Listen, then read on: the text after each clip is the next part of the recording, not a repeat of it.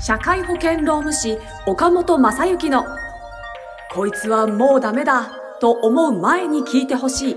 人に悩める社長のためのポッドキャスト。略してダメポ。この番組は企業経営の中で必ず訪れる労務の悩みについて社会保険労務士の岡本正幸先生が具体例なども交えながらコミュニケーションと労務の視点で解決策への考え方をお伝えしていく番組です。中小企業の労務管理と SDGs を推進する三茶社会保険労務士事務所の提供でお送りいたします。はい、今週も始まりました。社会保険労務士岡本正幸のもうダメだと思う前に聞いてほしい人に悩める社長のためのポッドキャスト略してダメポ第20回スタートさせていただきます。ナビゲーターのトーマス J. トーマスです。岡本先生よろしくお願いいたします。よろしくお願いします。来ました、20回。20回。来ましたよ、20回。おめでとうございます。あありがとうございま。ますすどうですか？岡本先生も、あの、自分の配信聞いたりしてますか？してますよ。お毎週？まあ毎週、はい、ほぼ、あの、あれはありますけど、あの、はい、2週いっぺんに聞かなかったですね。はい、ありますけど。毎週聞きましょうよはい、そうですね。はい。ね、なんか自分の声どうですか？ちょっとずつこう聞き慣れてきましたか？そうですね。まだまだなんか、ええもうちょっとボイストレーニングとかした方がいいですか、ボイストレーニング？必要ないですかね。なんかね、もっと聞きやすいお声があるかな。みたいなあ、そうですか？いや、でもすごい十分聞きやすいと思あ、いますよ。本当ですか？はいありがとうございます。ボイストレーニング。なんか気気を使ってることあります？か普段喉に。ないです。ないんかい。なるほど。はい。ないんですね。そうなんです。なるほど。でも、岡本先生結構、あの、走ったりとか、いろいろされてるから、肺活量とかもあるでしょうし。そうですかね声の出し方は綺麗なんじゃないですか？あ、そうですか？姿勢もはいいいですし。昔から大声が出すのは得意でしたから。大声を出す？どんなタイミングで出すんですか？大いやなんかほら、あの、中学とか部活であ声出しさせられるじゃないですか。ああー、はいはいはいはい。あと返事、大きな声で返事しろとかね。あなるほどはい。言われてましたかあ、ら。得意なんだ。はいまああんまり大声のイメージないですよね、岡本先生。あ、そうですかはいはい。どちらかというと、おしとやかな、あ、そうですか。しっとりした感じが多い気がします。はい。よかったなんですかねあ、よかったなんですかねちょっとじゃあそんな大声を出す岡本先生もこれからね、いつか見れるかもしれないので、はい。シャウトしながら進めていこうかなと思いますけども、はい。えー今日の相談が来ておりますので、そちらに移りますね。はい本日の相談です。えー雑貨卸業をしています。以前は仕入れをすべて自分がしていましたが、5年くらい前から部下に仕入れを任せるようにしました。えーその間、業績は順調に拡大し、この規模の会社としては都内でもトップに近い量を仕入れるようになりました。素晴らしい。えー仕入れを任せた部下か、えー現在は部長はトレンドや商品を見る目は優れているのですが、え仕入れ先との対応に難があります。仕入れ先の担当者への対応が横柄なようです。以前も仕入れ先からクレームがあり注意したことがあるのですが、最近またクレームがありました。我が社の仕入れ担当者ということもあり、相手もある程度我慢してくれていますが、見るに見かねた対応があったようです。偉そうに振る舞ったり、商品についての個人的な意見、かっこ否定的なものが多い、かっこ閉じるを会場で周囲に聞こえるように話したり、えー担当者が気に入らないと疎遠な対応を取るようです。こういう状況が続いているようなので、どうにも部下を人間的に信用できなくなってしまいました。公認者は育っておらず、今、彼を担当から外すことはできません。えーどうしたらいいのでしょうか？という相談ですね。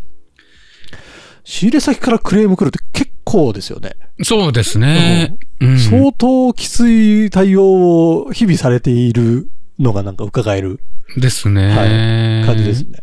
多分ね、やばいかもしれないですね。ちょっとね。あそう確かに放置しておいては、あれでしょうね。だからまあご相談いただいてるんでしょうけどね。はあはあはあうん。なるほどね。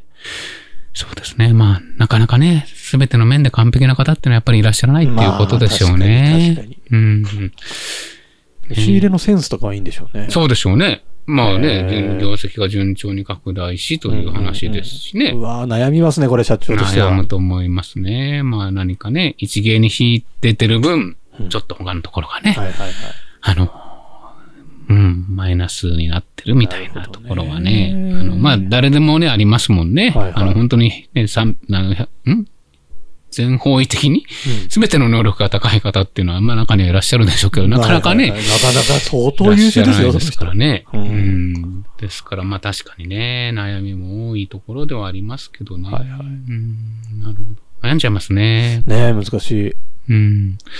まあ、まあ、あとは、そそうは言いつつも、やっぱりその、ね、限度だったりとか、その最低限のレベルというのはね、当然その、おどういうこう、役割を期待してるかとか、うんうん会社の中での役割的によって当然変わってくるので、はいはい。あの、まあ、全方位的なね、その能力ある方はいなくて、でっこみ引っ込みはね、いろいろとあって、課題はある人が全員だと思うんですけど、そのね、課題のレベル感がね、ちょっとね、本当に、最初にトーマさん言ったように、あの、仕入れ先さんからクレームが来てしまう。うん。なおかつ、2回目ということですもんね。という意味で言うと、ちょっとね、まあ、レッドカードに近いような。感じとして、やはり捉えていただいた方がいいのかなとは思いますね。ううんん。レッドカードですか？まあ、レッドカードといってもね、あの、退場ということではなく、あの、レッドカード相当なんだよということに関してきちんと、その、まあ、ある意味ちょっと厳しく、あの、対応はしていただかないといけないのかなとは思いますけどね。なるほどね。そうですね。まあ責任者の方ですもんね、やはりね。そうですよ。部長さんですからね、今や。そうですね。うんだからまあ、その、任せ始めた頃だったら、許されるようなことであったとしても、まあ、部長がねう、んそういうことをしてしまうということ自体が、ねえ、えーまあ、それはやっぱり相当厳しく注意をする必要があるのかなとは思いますね。うん。まあ、その、ね、よく、その、懲戒自由とかでね、あの、春玉色の最後、後ろの方にね、表彰とか懲戒という項目があって、うん。えーまあ、それにのっとっていただいて、まあ、少なくともその、大島書を出してもらって、うんうんうん。まあ、それを何回かすると、より減給なり、もっと重い処分をしますよという、まあ、そういう少し会社として、あの、きちんと、その、懲懲懲戒をせざるを得ないというかね。あの、まあ、あの、研言及とかするとかっていうレベルではなくてもいいのかもしれませんけど、あの、やはり重く受け止めていただくための、なるほどね。はい。うんえー仕掛け作りであり、まあ、あるいはそれをこう、きちんと会社として対応したということを、まあ、新社先さんもそこまで言わないでしょうけどね、うん。取っては来ないと思いますけど、うんそういう対応をきちんと取るというのは、会社としての、こう、しあの、仕入れ先さんに対しての、こう、責任というか、なるほど。そういうこともあると思いますので。なんかこう、ちょっと難しい、捉え方があれだなと思うのが、やっぱ、お客様からのクレームじゃなくて、仕入れ先からのクレームだから、なんかそこまで重いのかなって思っちゃいそうな、言われた時に気もしちゃうんですけど。そうですね。だから、あのーね、仕入れ先さんもだからそうは言ってもね、あのー当然、非常に上得意先さんだと思いますので、だからなかなか言いづらいというのはうんうんうん。あることだとは思うんですけど、うんうん。ただまあ、やっぱりそれが逆に言うと、まあこういうきっかけで改めて会社対会社でやはり対応してるわけですので、うんあの、ね会社として、えまあその仕入れ先から、えークレームがあった。まあそのクレームといってもね、どこまでのものだったりとかっていうのは、うんうんわからないんですけどね。ただまあ、あの、よく言われるのは、その、多分社長に対して、先方の仕入れ先さんの、ね、せ仕入れ先のどなたかからあったかはわかる。まあ、多分、その、えーこんなことがあったんですよぐらいな話じゃないかなと思うんですよね。あの、なかなかきつくは言っては来ないでしょうから、ね。うん、きつくは言ってこい。ないですし、あの、逆に言うと本当に仕入れ先の社長さんから社長に対して入っうんうんクレームが入った時はもう相当な、ことになってるんで、うんまあそういうことも踏まえると、まあ仕入れ先からしてみても、その、そこまでは、やはり対応できないというね、うんなかなかのがあると思いますので、うん。ただまあそれは逆に考えると、その、重く受け止めないといけないことだと思うんですね。あの、こちらでやはりお客様、向こうにとってお客様なんで、うん。えっ、と、ある程度、先方からすれば言い方であったりとか、うんうん。その、言いたいことの、例えば、えーまあ、1割、2割程度ぐらいしかうん。言ってないかもしれませんのでというふうに捉えると、やはりきちんと、あの、相当、おまずい対応をしているんだということを、こう、真摯に会社として受け止めているということは必要ですよね。で、まあ、あのーそういうやはり、えー一つ一つの対応っていうのはやはりこうね、うん。新入作さんは見てるでしょうしね、あのーまあ、そういう対応できちんとした対応を取るとかいうことを、まあ逆に言うとそれを信用、逆に言うとより一層信用に結びつけていただくというきっかけにもなると思いますので、そんなことはやっぱり対仕入れ先さんに対してはきちんとこういう対応をしましたということであったりとかっていうのは、まあ社長が誠意を持ってお伝えすべきことなのかなと思います。うん、なるほどね。でも、ね、こういうのが結構業界で噂になって、そうなんです会社のあの部長あれだよとかなっちゃいますそうなんですからね。まあ、だからあの部長ということでとどまれば、まあ、ある意味そのね、部長さんということになりますけど、あの、見る人によっては、そういう部長がいる会社というふうにあー確かに確かに。見られてしまうのでうんうんう、んあの、まあ、会社の、お簡単な言葉で言うと会社のレベルが低いねというふうになるほど。それは問題ですね。問題だと思うのでね、うんん、そう捉えられてもおかしくないようなこ。とに発展していってしまうと思うし、まあ逆に言うとここでね、何かきちんとした対応を取らなければ、周りからそう見られてしまうということも多くなるし、まあ、あの、ある意味、次やってもらったら困りますけど、次やった時にも、もうあの会社には言ってもしょうがないからみたいなうんうんうんうん対応を取られてしまう恐れもありますからね。そうなる前に何かしら手を打たなければですね。そうですね。で、まあ。今申し上げたようなことを本当にこの部長さんに対しても、うんうんうん。あの、きちんと認識をしていただいて自分がしてしまっていることを振る舞いの、うん。その影響力ということを、はい。あの、ねまあ、これが本当に、あの、今年入った新入社員さんがうん。何かね、まあ、決していいことではないですけど、うんそういう態度をとっているということうんうんうん。と、あの、せ責任者である部長がう、んそういう態度をとっているということでは、もう全然その、えー与える影響力が違うわけですから、確かに。そこをきちんと認識をしていただくというのは、やはり、その、注意をするということとか、と同時並行でやらないといけないのかなと思います。なるほど。結構じゃあ大きな問題ですね。まあでも、これまで社長が仕入れをしてたわけですから、いくらセンスのいい、その、仕入れをする部長さんが、万が一辞めちゃったとしても、まあなんとかなりますしね。そうですね。まあ、なんとか、まあ、そういう意味でそこまで腹をくくっていただくというのも必要かもしれないですよね。なるほまあ、せっかく育ってきていただいた方なんで、まあね、辞めることを考える必要はないですね。やめることを考える必要はない。ただまあ、あのーそういう意味で言うと、5年でお一人育てられたわけですから、うん。あのーじゃあ次の方をより真剣に育てるというステージなのかもしれませんしまあ、あとはその、なんていうんですかね、あの、その担当、その、現部長さんが、えー暴走しないように、うんまあ、言い方はあれかもしれませんけど、多少お目付け役になるような 方と組ませるみたいな大事かもしれないですね。話は必要あるのでいいのかもしれないですよね。なるほどね。えーまあそういう、これをきっかけに会社の中の体制も少し見直してみてってみ、みたいなことも大事なんでしょうね。そうですね。うん。せそうしていただいたらいいのかなと思いますけどね。うんまあ、でも本当に、あの、大事になる前にというか、この段階であればまだまだ手は打つことそうですね。がいっぱいありそうですね。と思います。ね。はい。えーいいタイミングでご相談をいただいたそうですね。本当にいいタイミングでご相談いただいたのかなと思いますので、うんうんうんはい。なるほど。こういう問題も発生するんですね。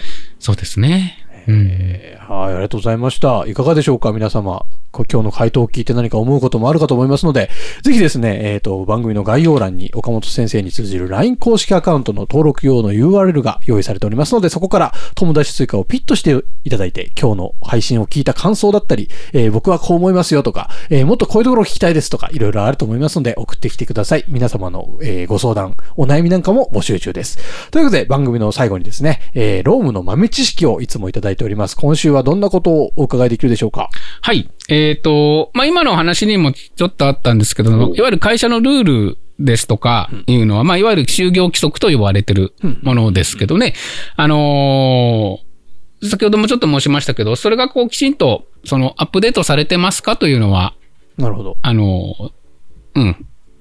一度見直していただいたらいいのかなと思いますね。はい。うんうんまあ、あのー豆知識ということだけでは話しきれないぐらいたくさん内容が、あの、ねこ個別で見ていくとあるんですけど、うんうんあの、まずはその、アップデートされてるんですかということだったりとか、はあはああるいはそれが本当に周知されてるとか、あの、こう、就業規則の使い方ですよね。うんあのーいろんな会社さんがあるって、何か本当に規則なんで、えっ、と、あまり社員さんは見たことがないといううんうん。会社さんもありますけど確かに、それはもったいないので、うん。あの、やはりルールとして徹底していっていただいて、あの、今、先ほど申し上げたように、何か社員さんとコミュニケーションを交わすときに、えーその就業規則を使いながら話すとか、いうのは多分大事だと思いますし、あの、作っていらっしゃるところだと、例えば懲戒自由だったりとか、あるいは含む規定とか含む規律として、こういう働き方をしましょうとか、うん。あの、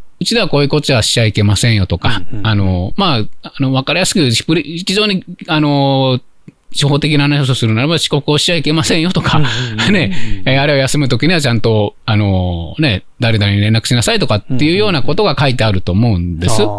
で、そういうのって、あの、本当にルールとして使っていただくということで、そういうのを言い続けるっていうのも、なかなかこう骨が折れることなんですよね。